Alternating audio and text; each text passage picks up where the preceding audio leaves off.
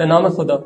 این 21 کمین جلسه از درس گفتار دیباچه به فلسفه اخلاق با تدریس دکتر محمد لگنانزن است که در تاریخ 27 فروردین ماه 1401 به همت خانه اخلاق و جان به صورت مجازی برگزار شده است.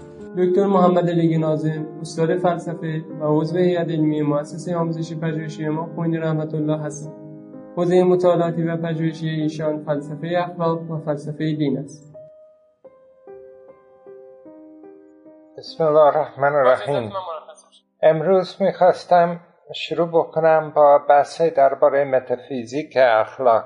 بخش خیلی مهمه در فرا اخلاق. متافیزیک اخلاق است. این مسائل متافیزیکی که الان بیشتر مورد بحث هست در فرا اخلاق امروز بیشتر سوال های هستند مربوط به ریالیسم اخلاقی و ریالیسم اخلاقی انواع و اقسام مختلفی داره و خلاف ریالیسم چندین نوع غیر دیدگاه های غیر ریالیستی هستند که به انگلیسی میگن irrealism irrealism anti-realism و برنامه های دیگه هم دارند که انکار می‌کنه وجود چیزهایی که ریالیست ها استفاده می‌کنند برای تبیین کردن امور اخلاقی. ولی هم خیلی از موضوع های متافیزیکی هستند مربوط به اخلاق. صرف نظر از اینکه امور واقعی اخلاقی و صفتهای اخلاقی وجود داره یا نه. تمام این بحث اختیار و جبر مثلا بسیار اهمیت داره برای اخلاق و همینطور مسائل درباره رایت شناسی تحلیل فاعلیت نظریه های درباره ماهیت انسان و روی کرده به طور کلی درباره متافیزیک که پیدا میشه در میان عرستویی ها کانتی ها پراگماتیست ها و دیگران. ولی ما اینجا بیشتر متمرکز میشیم در موضوع ها مربوط به ریالیسم اخلاقی که رایجه در بحث های امروز. البته گاهی اوقات تذکر بکنیم بعضی از این موضوع های دیگه که به نظرم حتی جالبتر هستند. ولی قبل از وارد بشیم به این دیدگاه های مختلف خوبه که چند تا تعبیرها و اصطلاح روشن بکنیم مربوط به هستی شناسی اخلاق. این لغت برای هستی شناسی که استفاده می‌کنن به زبان انگلیسی انتالوجی هست. و انتالوجی هم استفاده می‌کنه هم برای این رشته یعنی هستی شناسی ولی هم انتالوجی استفاده می‌کنن برای مجموعه چیزهایی که ما تعهد داریم که وجود داره طبق این نظریه ها که ما می‌خوایم بپردازیم. خب می‌خواستم از کنم که لغت انگلیسی انتالوجی که معمولا ترجمهش می‌کنن به هستی شناسی دو تا معنا داره.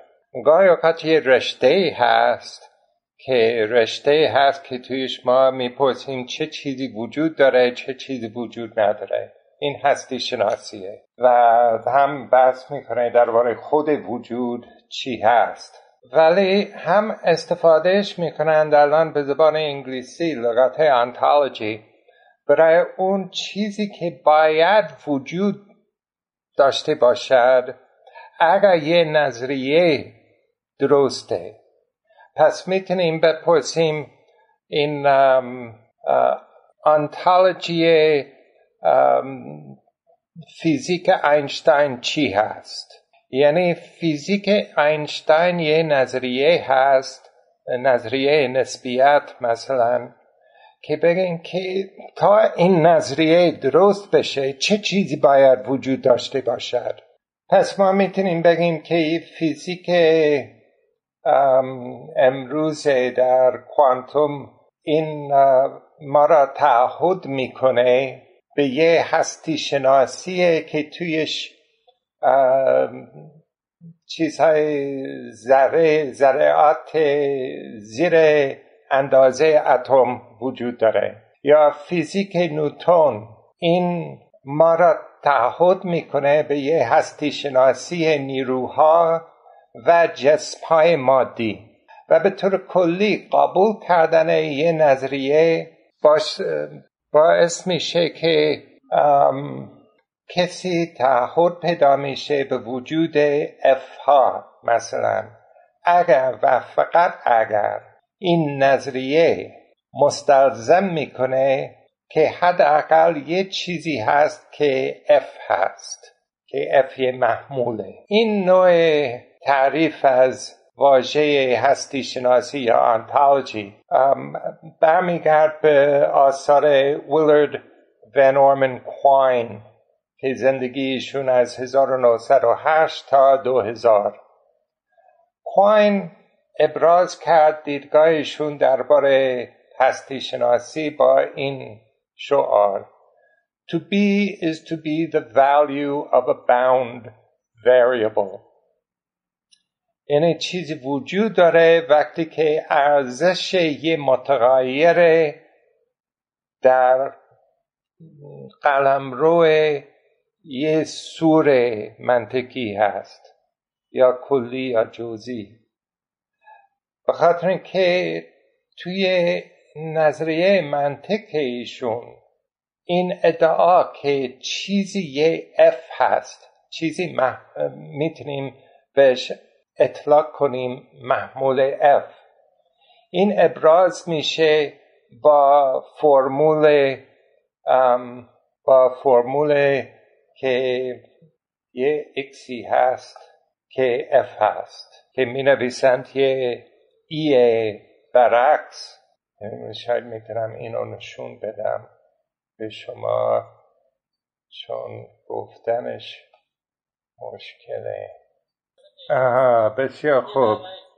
اینجا هست که یه x هست که fx همین هست. خب. پس این استفاده می‌کنن برای نشون دادن که یه چیزی وجود داره که بهش اطلاق می‌کنیم محمول F. و X اینجا یه متغیر هست که میگن که باوند هست که بسته میشه از این سور جوزی یا سور وجودیه که نشانهش همون ای برعکس با اکس دقدقه کوین درباره تعهدهای هستی شناسی که میاد توی ریاضیات و علوم طبیعی. ولی هم ما می‌تونیم تحقیق کنیم در تعهد هستی شناسی که پیش میاد وقتی که کسی قبول می‌کنه یه نظریه در اخلاق. گاهی اوقات هم این فکر درباره تعهد هستی شناختی فراتر از اون چیزی که ما تعهد می‌کنیم با قبول کردن یه نظریه. و میگند که استفاده کردن یه نوع زبان یا یه نوع گفتمان می‌تونه کسی تعهد بکنه به یه نوع هستی شناسی. این در دهه 1950 و 60 در دانشگاه اکسفورد در انگلیس اونجا این فلسفه زبان معمولی ordinary language philosophy خیلی رایج بود. و آنها خیلی وقت سعی کردند ببینه که تعهد در هستی شناسی که به طور زمینی توی کاربرد زبان معمولی هست چیه؟ مثلا ما می‌تونیم بگیم که بعضی از ارزش ها بهتر از ارزش های دیگه.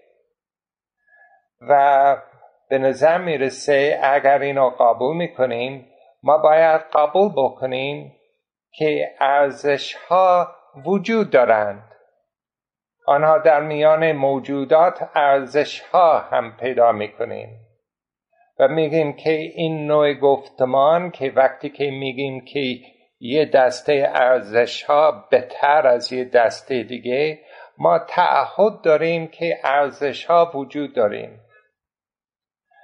در حالی که این فلسفه بر اساس زبان معمولی دیگه رایج نیست و این مکتب تقریبا تمام شد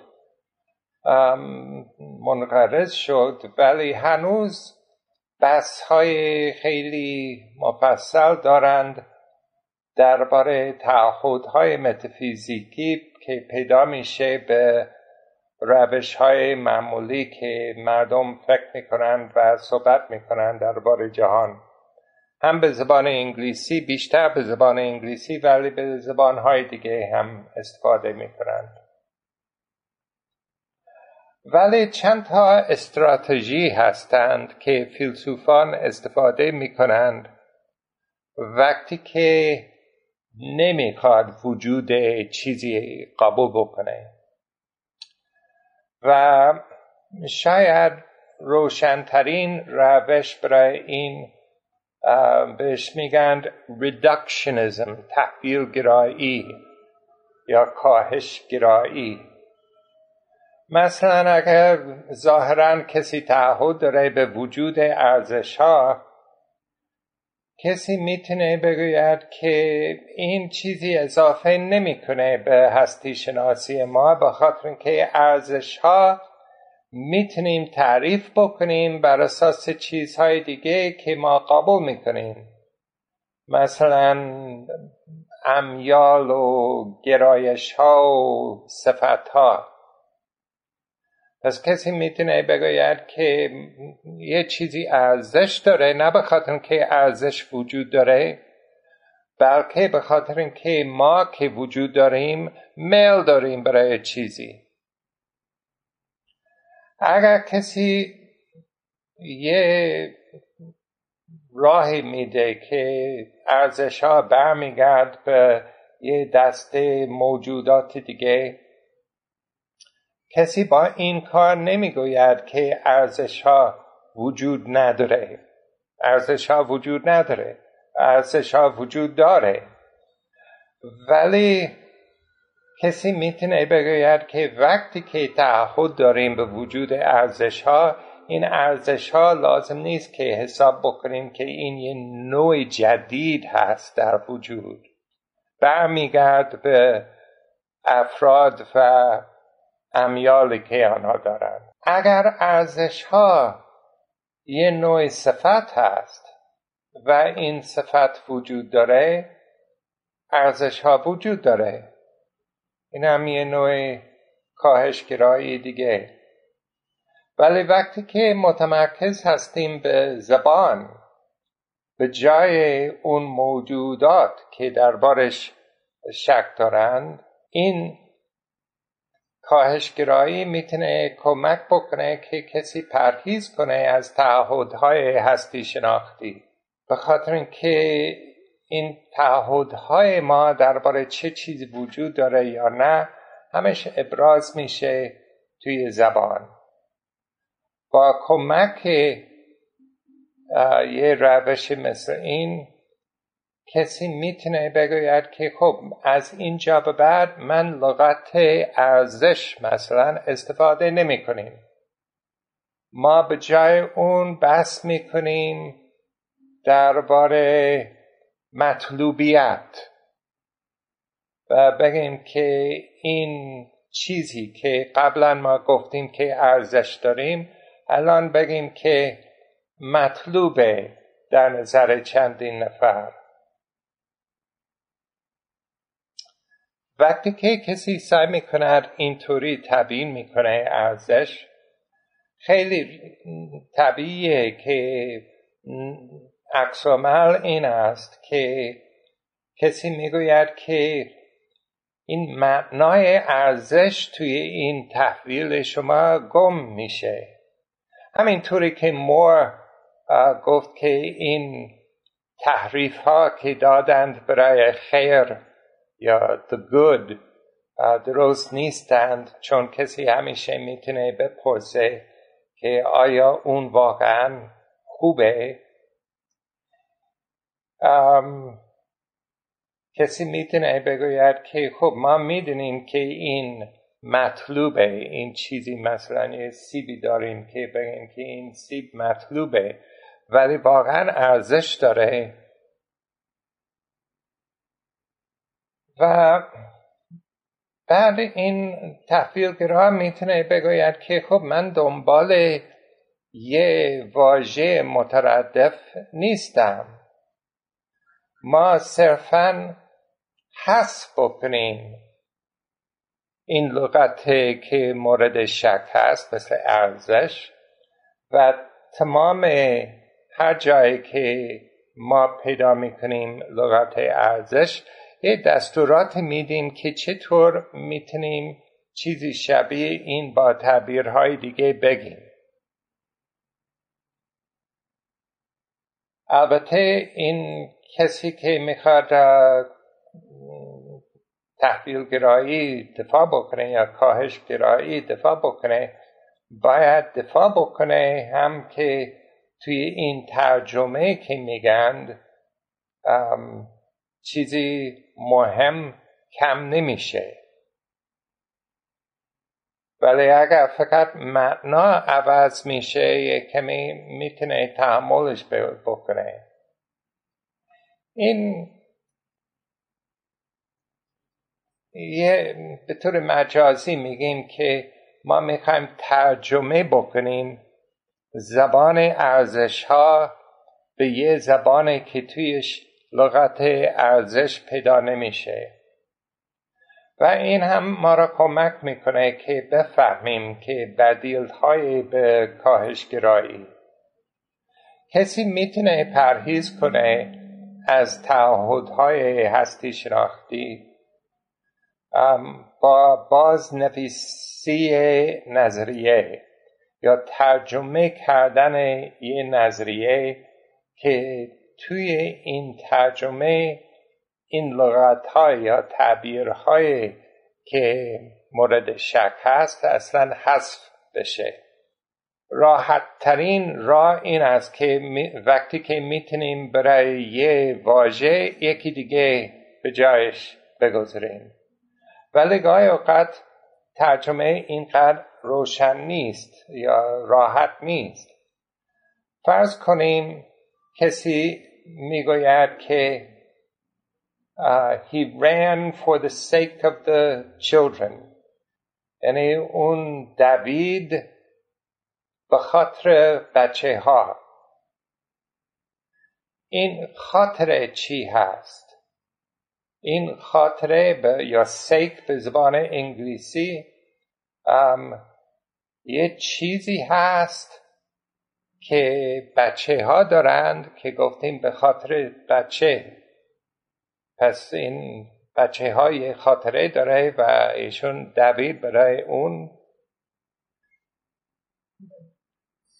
این, این درست نیست. پس بهتره که ما باید نشون بدیم که چطور ما می‌تونیم همچنین نوع جمله ها ترجمه بکنیم بدون اشاره به خاطره یا سیک. مثلا کسی می‌تونه بگوید که هر جمله که ما داریم که می‌گوید که X کار ایگریگ کرد به خاطر Z این می‌تونیم به جای اون بگیم که X ایگریگ کرد برای به نفع Z که for the benefit of Z. این تعبیر که مشکل ساز بود نمی‌خوام بگیم که معنایش همون منافع هست ولی می‌تونیم اینو استفاده بکنیم در جمله های دیگه که لازم نیست که بحث بکنیم درباره سیک ها یا خاطره ها این نوع ترجمه ها بهش میگن contextual definitions. یعنی یه تحریف زمینه گرانه داریم.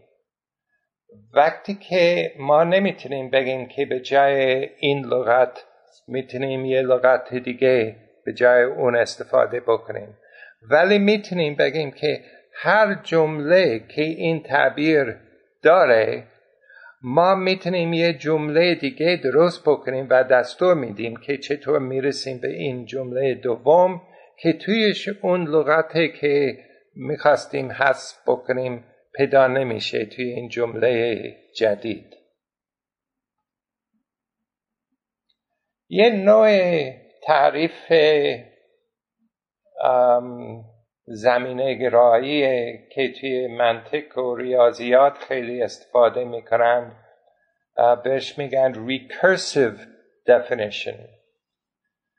و مثلا اگر می‌خوایم یه recursive definition بدم از معنای F سه تا مرحله باید داشته باشیم. حداقل در ساده ترین صورتش. مثلا میگیم که همه جی ها F هستند. دوم میگیم که اگر X یه Fی هست و Y یه نوع ارتباط خاصی به X داره و این ارتباط خاصی R هست در این صورت Y هم F هست. بعد مرحله سوم میگن که هیچ چیزی یه افی هست مگر می‌دونیم این با این دوتا جمله قبلی که گفتیم. این چی بود؟ که همه جی ها اف هستند و اگر x دوم این است. اگر x یه f هست و ارتباط r y ارتباط r با به x داره پس y هم به y یا y داره. پس y هم یه f هست. این دیدگاهی که کوین مطرح می‌کنه درباره تعهد در هستی شناسی به ما یه رای میده که می‌تونیم سوالهای مهمی درباره متافیزیک مطرح کنیم. چه در متافیزیک اخلاق یا در رشته های دیگه. و لازم نیست که ما هم قبول بکنیم فلسفه کوین در فلسفه منطق که ایشون داره یا همین معناشناسی که ایشون داره برای منطق محمول ها که دیدگاه های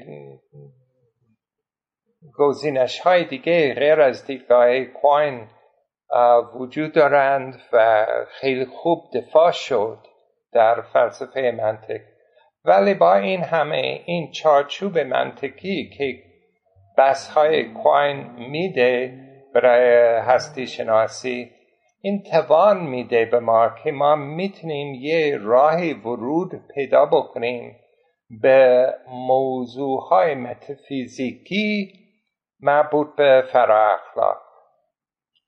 با این اگر این خاطر زن نگه داریم.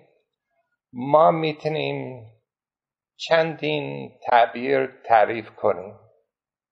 اول ontological commitment تعهد هستی شناختی یعنی ما تعهد داریم که چیزی وجود داره. این از پایین است.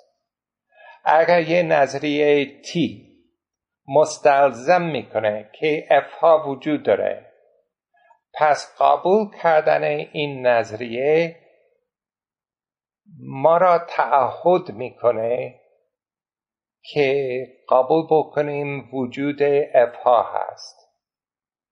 اگر کسی می‌گوید که اف ها می‌تونیم تعریف کنیم به عنوان جی ها پس کسی قبول می‌کنه که همه F ها G ها هستند و بهش کسی به همچنین نوعی کسی میگن که کاهشگرا هست نسبت به F ها F ها صرفا G ها هستند.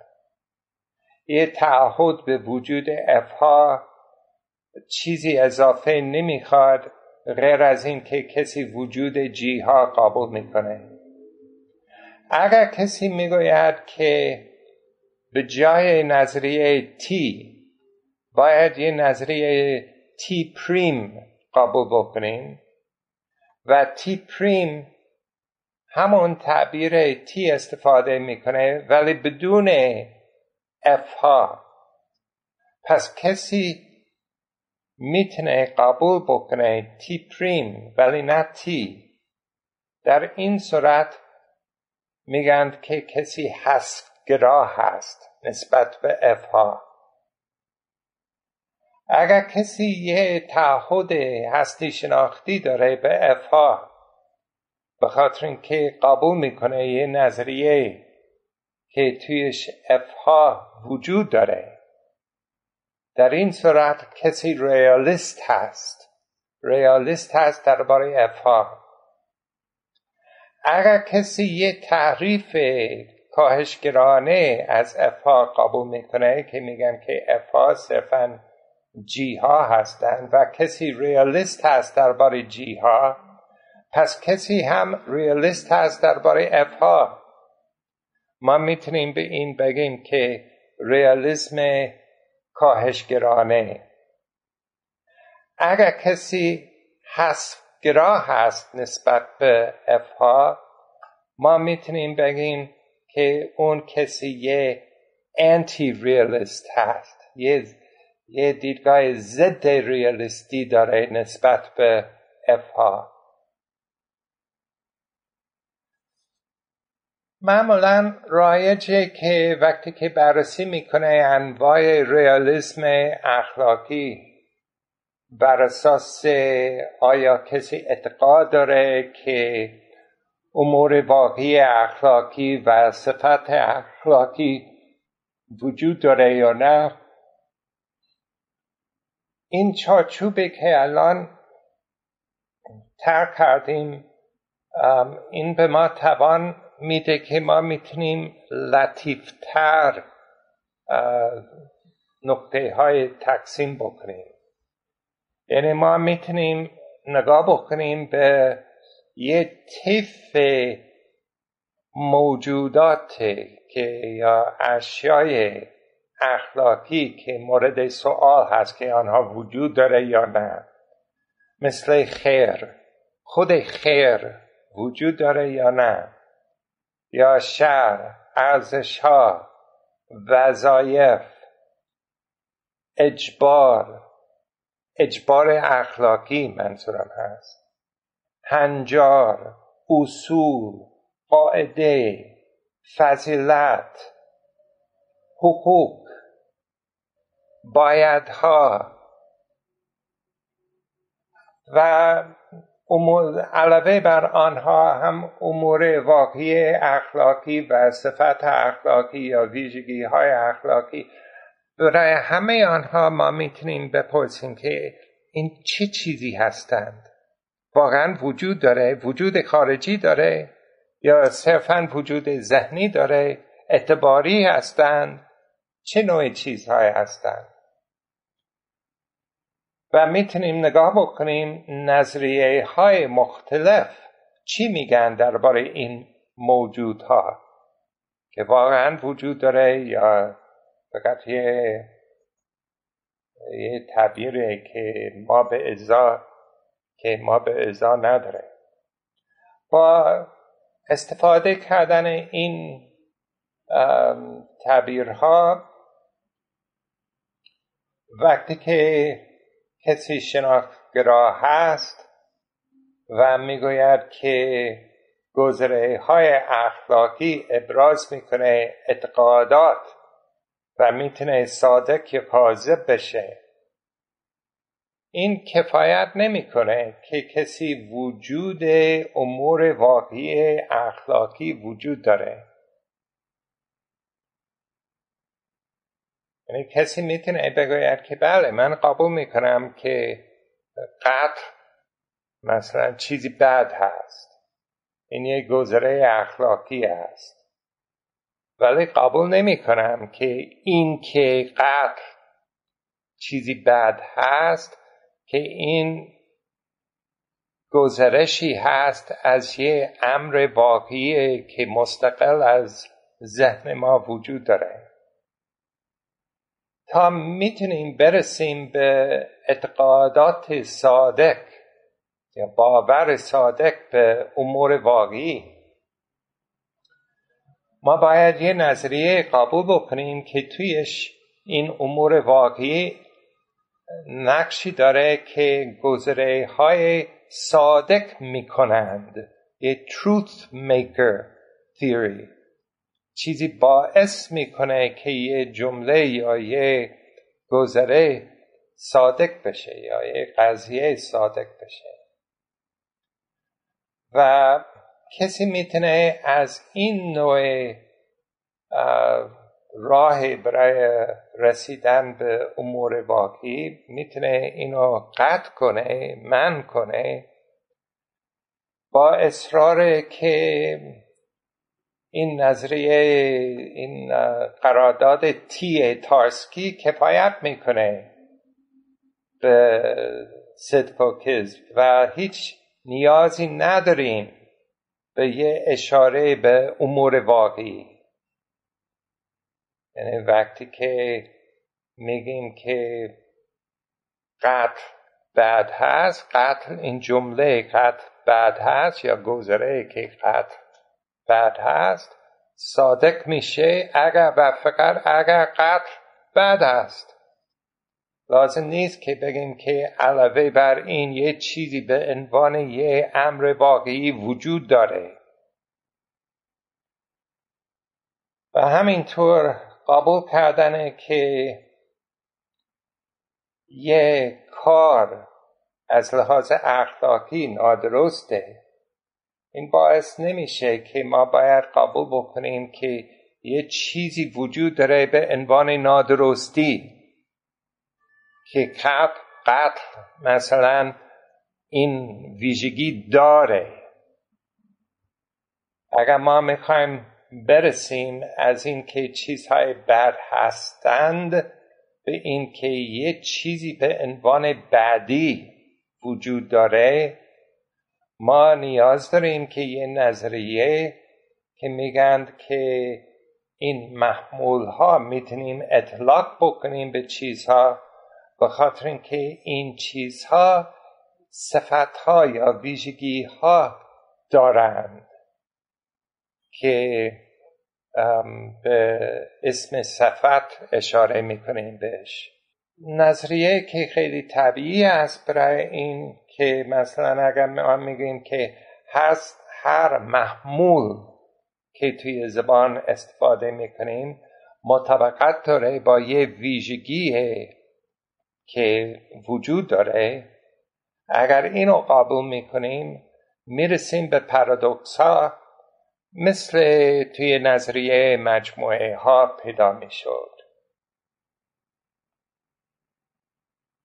پس ما نمی‌تونیم بگیم که هر محمول که به درستی استفاده می‌کنیم باید یه ویژگی که خودش وجود داره.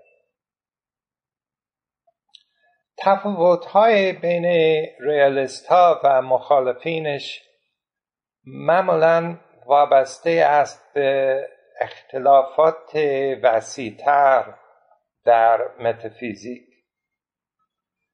خیلی از فیلسوفان امروز طبیعتگرا هستند. طبیعتگرا ها آنها اعتقاد دارند که تنها چیزهایی که وجود دارند چیزهایی هستند که ما تعهد بهش پیدا می‌کنیم از طریق نظریه های توی علوم سیاس توی علوم طبیعی.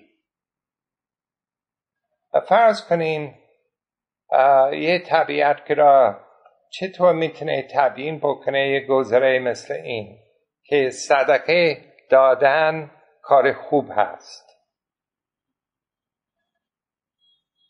اگر این طبیعتگرا یه ریالیست درباره خوبی پس می‌تونه بگوید که خوبی یه صفتی هست که عملهای یعنی دادن صدقه صدقه داره. و این امره که صدقه دادن این ویژگی داره این باعث میشه که این جمله اول صادقه. جمله اول چی بود؟ که صدقه دادن خوبه.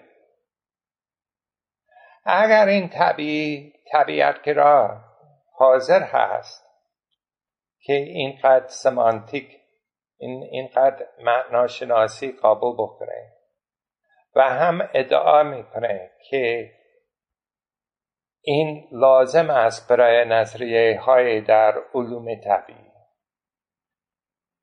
در این صورت یه تفسیر طبیعت گرانه برای خوبی هم می‌خواد. مثلا یه طبیعتگرا می‌تونه تعریف بکنه خوبی به عنوان اون چیزی که بیشتر سود داره. و بگوید که صدقه خوب است منظور این است که دادن صدقه سود داره برای جامعه. و غیر از این باید هم بگوید که این تحقیق توی علوم طبیعی اینو تایید می‌کنه. این یه نوع ریالیسم طبیعتگرانه و کاهشگرانه درباره خیر یا خوبی. بعدا ما ملاحظه می‌کنیم نظریه خوبی که فوق طبیعی هست. کسی می‌تونه یه نظریه فوق طبیعی داره درباره خیر که طبق این صدقه دادن خوبه به خاطر اینکه این نوع کارها این ویژگی داره. و این ویژگی خوبی یه نوع شباهت به خدا هست.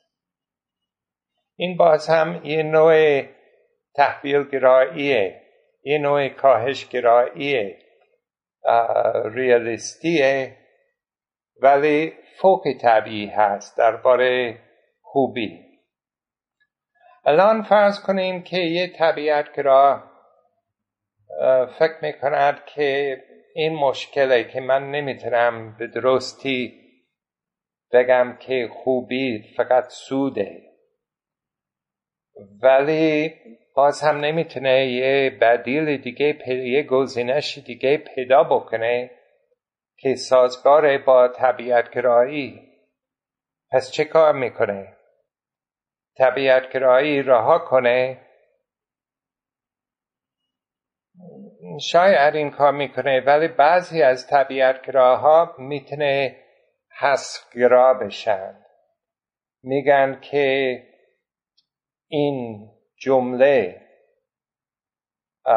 که گفتن که صدقه دادن کار خوبه. این باید رد بکنیم. نه به خاطر که فکر می‌کنیم که صدقه دادن خوب چیزی بده یا به خاطر که فکر می‌کنیم که از لحاظ اخلاقی بی تفاوت هستیم نسبت به اون. ولی به خاطر اینکه خود این صفت خوبی اصلا قابل قبول نیست برای بعضی از طبیعت گراها این حذف گراها میگند که صدقه دادن سود داره و زبانه که تویش بحث می‌کنیم درباره خوبی و بعدی اینو باید رها کنیم. این لغت های ریالیزم و ضد ریالیزم در شیوه های مختلف استفاده میشه در فلسفه امروز.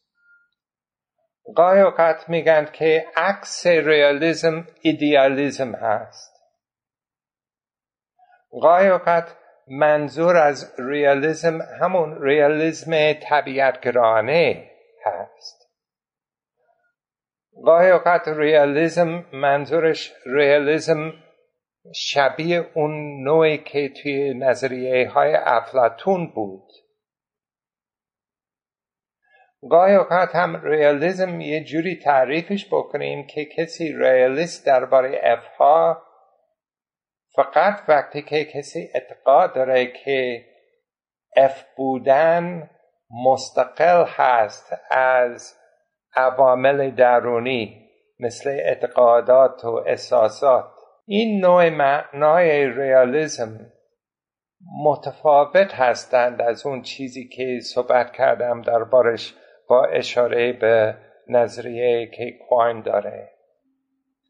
پس دانشجویان یا هر کسی که می‌خواد وارد بشه به این بحث درباره متافیزیک اخلاق امروز باید خیلی مواظب باش که این نویسنده ها که مقاله و کتاب می نویسند چطور تعریف می‌کنه ریالیزم؟ بحث درباره ریالیزم خیلی زیاد هست و گاهی اوقات اصلا تقریبا بی معنا هست به خاطر که تعریف نمی کنند و روشن نیست که منظور نویسنده از ریالیزم اینجا ریالیزم افلاطونی است ریالیزم طبیعتگرانه هست ریالیزم با معنای که کوین میده بهش یا چیزی دیگه هست. پس اینجا فقط خواهش می‌کنم که وقتی که چیزهای درباره ریالیزم می‌کنید یا اگر کسی میشنوید که میگن که نه ما ریالیست هستیم درباره اخلاق خب باید بدونیم که منظور ایشون از ریالیزم چی هست؟ مثلا اگر کسی می‌خواد بگوید که من یه دیدگاهی دارم که طبق این خوبی و بعدی مستقل هست از اون چیزی که کسی فکر می‌کند از یا اون احساسات که کسی داره. ما می‌تونیم بگیم که این یه نوع ضد درونگرایی. این حساب میشه به عنوان یه نوع ریالیزم فقط اگر این دیدگاه مستلزم می‌کنه وجود یه ویژگی مثل خیر یا خوبی که ما می‌تونیم بگیم که یه موجود این ویژگی داره یعنی خوب است فقط در شرایطی که می‌تونیم بگیم بدون هیچ اشاره به حالتهای درونی. پس یکی از مهمترین بحث که وقتی که بحث می‌کنیم درباره ریالیزم در فلسفه اخلاق در فرا اخلاق یا در جاهای دیگه ما در نظر داریم یه دسته چیزها که بگیم که F ها. و می‌خوام بدونیم که این F ها وجود داره یا نه. اگر کسی ریالیست هست درباره F ها حتما باید بگوید که F ها موجوده.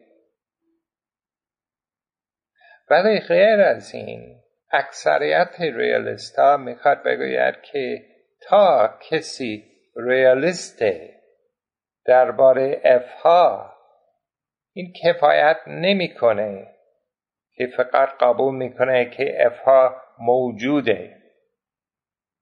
باید هم بگوید که این افها چیزی که ساخته نیست توی ذهن ما. که به اصطلاح قدیم می‌تونیم بگیم که وجود خارجی دارن نه فقط وجود ذهنی. وجود ذهنی راحته. هر چیزی می‌تونم تصور بکنم وجود ذهنی پیدا میشه. ولی سوال این است که وجود خارجی هم داره. و اینجا هست که وقتی که وارد میشیم به اخلاق و اعتباریات به اصطلاح مشکل میشه. چون اعتباریات چیزهایی هست که مستاکش هم توی خارج پیدا میشه. ولی وقتی که اطلاق می‌کنین این ویژگی ها به اون چیزی وابسته است به مفاهیم که مطابقت نداره به چیزی خاصی توی خارج. از وقتی که میگم که فولانی رستم شجاع هست. خب رستم می‌تونیم پیدا بکنیم که یک کسی هست که فرض می‌کنیم که وجود خارجی داشت ولی شجاع بودنش. حتی اگر رستا وجود خارجی داشت شجاعتش کجا پیدا میشه؟ این هم توی خارج پیدا میشه یا این چیزی هست که از ذهن ما ما اطلاق می‌کنیم به رستم؟ و خیلی از بحث های درباره ریالیسم اخلاقی مربوط به همچنین نوع مشکلات هستند و هم درباره فضیلت ها هم درباره وظایف و باید ها هم درباره اصول های اخلاقی اصول اخلاقی وجود خارجی ندارند. پس ما نمی‌تونیم ریالیست بشیم درباره اصول اخلاقی. از یه لحاظ می‌تونیم می‌تونیم بگیم که حقیقت این اصول ها یعنی صادق بودن این اصول ها وابسته نیست که من چی می‌خوام یا نمی‌خوام. یعنی عینا این اصول های اخلاقی درست هستند یا صادق هستند. این هم یه نوع ریالیزم حساب میشه. که این بحث های ریالیزم گیج کننده هست. به خاطر اینکه چیزهایی که ما می‌خوایم بحث بکنیم دربارش و بپرسیم که آیا ریالیست هستی درباره اخلاق مثلا؟ خب در چه چیزی توی اخلاق؟ اصولش ارزشش بایدهایش صفتهایش امور واقعیش کدوم؟ و این همه آنها ما باید ریالیست بشیم درباره همه این چیزهای به یه شیوه یا به شیوه های مستقل. این ریالیست, ریالیست بودن این همیشه می‌خواد که چیزی هیچ وابستگی به ذهن ما نداشته باشد یا نه. مثلا یه مثال دیگه که خیلی میدن. یه گل می‌بینم که قرمز هست. این قرمزی این گل توی خود این گل پیدا میشه یا توی چشم من پیدا میشه؟ یا توی ذهن من پیدا میشه. این همه این نوع حرف های درباره ریالیزم درباره رنگ ها هم هست و بحث در میان فیلسوفان درباره این هست. بعضی میگن که این رنگ توی این گل هست. یعنی وقتی که سطح این گل یه جوری هست که انعکاس نور ازش با یه فرکونس خاصی میاد اینطوری میگیم که این گل فی نفسه قرمز هست و فرقی نداره اگر کسی می‌تونه اونو ببینه یا نه. ولی دیگران میگن که نه رنگ این رنگ قرمز این چیزی که ما تجربه می‌کنیم نه چیزی که توی خود این گل هست این چیزی هست که ما می‌بینیم. و اگر هیچ کسی هیچ دیدی از هیچ گلی نداشت اصلا رنگ نبود.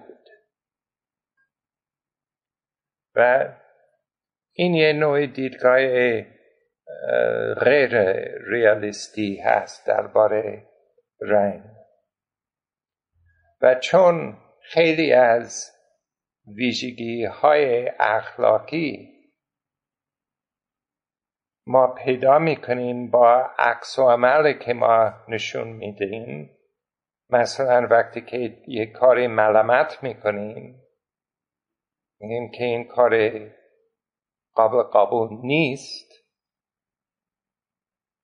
بعد بس پیدا میشه درباره ارتباط بین این شایستگی برای معلومت و آیا این شایستگی توی خود این چیز توی خارج هست؟ یا چیزی هست که ما فراافکنی می‌کنیم به اون چیزی توی خارج؟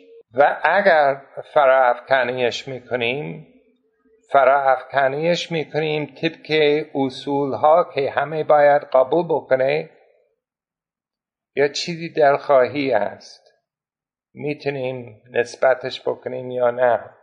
رنگ ها اینطوری نیستند.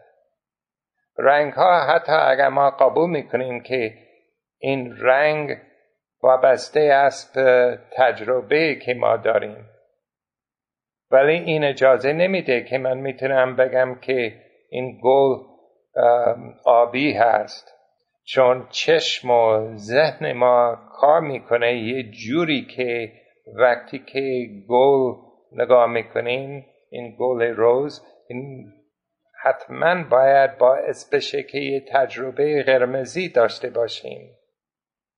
و هم توی فلسفه اخلاق کسی می‌تونه بگوید که خب من قبول نمی کنم که این ویژگی های اخلاقی مربوط به بایدها و فضیلتها و خوب و بد توی خارج نیستند. وابسته است به تجربه ما هست. ولی دلخواهی نیست. ما انسان ها جوری ساخته شد در حالی که یه چشم خاصی نداریم برای دیدن واقعیت های اخلاقی. ولی احساسات اخلاقی داریم شهودهای اخلاقی داریم که یه جوری برای همه انسان ها کار می‌کنه مگر اون کسی اشکال داره. یعنی وقتی که می‌بینند که اختلاف نظر هست درباره امورهای اخلاقی ریالیست ها که میگند که این مطالب اخلاقی عینی هستند حتی اگر وابسته است به عکس که ما نشون میدیم خب بعد می‌بینیم که توی اخلاق توی امور اخلاقی عکس عمل مختلف نشون میده. پس یه راه برای حل کردن اون این است که بگن که همینطوری که کسی می‌تونه اشکال توی چشمی داشته باشد که همه چیزهای قرمز زرد می‌بینه همینطور کسی می‌تونه اشکال داره با فکر اخلاقیش. چون بعضی از چیزهای قبل معلومت خوب می‌بینه. ولی اثبات کردنش مشکله. اثبات کردن همچنین نوع چیزی مشکله. ولی اینجا فقط می‌خواستم اشاره بکنم به بعضی از مسائل که پیدا میشه توی ریالیزم اخلاقی. اگر کسی سوالی داره در خدمت شما هستم. دوستان اگر سوالی هست من صداتون می‌تونم وصل من صدای خانم کریمی استاد الان وصل بفرمایید خانم کریمی سلام استاد ببخشید ما می‌تونیم بگیم که تمام مباحثی که درباره رئالیست اخلاقی توی یعنی گزاره های اخلاقی مطرح میشه یه جورایی فروکاست reduction به مفهوم خوبی. یعنی ما اگه پیدا بکنیم که property خوبی آیا real هست یا مثلا یه مفهوم مثل وجود هست؟ یعنی طبق تقسیم بندی فلسفه اسلامی ما بگیم که مثلا یه مفهوم ثانویه فلسفی هست یا یه مفهوم ماهوی هست وقت می‌تونیم به خیلی از سوال ها جواب بدیم که آیا گزاره های اخلاقی هم اینطوری می‌تونیم بگیم که رئال هستند یا یعنی واقعی هستند یا غیر واقعی هستند؟ چون به نظرم میاد که خیلی رابطه حداقل مستقیمی بین دو تا مفهوم وجود و خوب یا بد یا حالا هر نوع پراپرتی اخلاقی وجود داره. اگر هر تفسیری که برای اولی بکنیم یعنی برای وجود بکنیم می‌تونیم ازش استفاده بکنیم در تفسیر پراپرتی های اخلاقی و اینطوری می‌تونیم حداقل یه پاسخ قابل قبولتری به پرسش از رئالیسم اخلاقی بدیم خیلی ممنون از سوال شما. درسته. بعضی از ریالیست های اخلاقی که الان هستند مثل همون کورنل ریالیست ها مثل دیوید برینک آنها فکر می‌کنند که خوبی یه فل یه, یه مفهوم ماهوی هست. یعنی همین همینطوری مثل وزن و شکل و این نوع چیزها که پیدا میشه توی خارج آنها فقط میگند که خیلی سخته که ما تشخیص می‌کنیم اون چی هست. و ما حس خاصی نداریم برای تشخیص کردن این.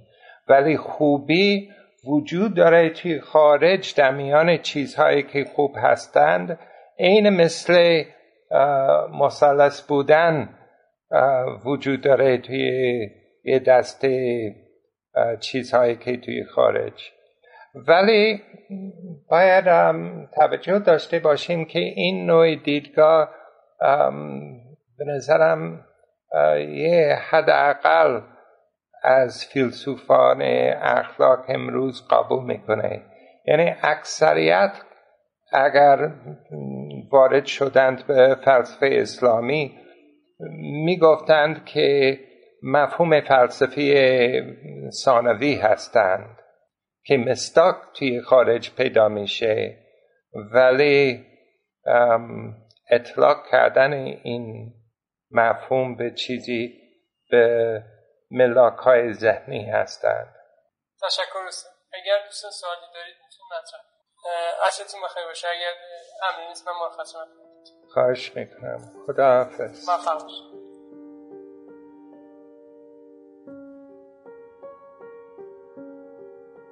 آنچه شنیدید فایل صوتی یکی دیگه از درس گفتارهای فلسفه اخلاق خانه اخلاق پژوهان جوان بود. مجموعه ما یک مجموعه غیر انتفاعی و مردم نهاده که از سال 94 تا به الان تلاش می‌کنه مباحث اخلاق رو در فضای نظری و عملی که تا حدودی کمرنگ شده هم تا اندازه احیا کنه و هم در قدم های بعدی رشد و اطلاع بده. سعیمون بر این بوده که منظرهای متفاوتی رو که در این مباحث وجود داره روایت کنیم. کارگاه ها، نشست ها و درس های اخلاق متعددی رو در شاخه های مختلفی مثل فرا اخلاق، اخلاق هنجاری، اخلاق کاربردی و اخلاق اسلامی به کمک اساتید خوبمون برگزار کردیم و به یاری خدا این روند ادامه خواهد داشت.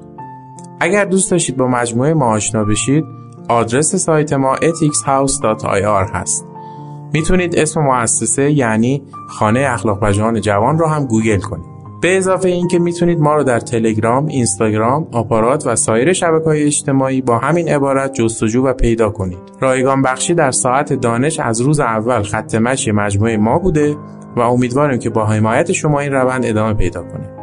اولین درخواست ما از شما اینه که اگر اشکالاتی دیدید چه در خود برنامه ها و چه در همین فایل های صوتی از کنارش رد نشید و حتما به ما منتقل کنید تا اصلاحش کنیم اگر حس می‌کنید سرفصلی در حوزه اخلاق هست که لازم به اون پرداخته بشه حتما ما رو در جریان بگذارید این کار رو می‌تونید از طریق ادمین کانال تلگرام ایمیل ما به نشانی ethicshouse@gmail.com یا لینک های دیگه ارتباطی که در سایت ما هست انجام بدید همچنین از طریق لینک حمایت مالی در سایت خانه اخلاق می‌تونید پشتیبان ادامه یافتن این مسیر باشید. ممنون از محبت شما و خدا نگهدار.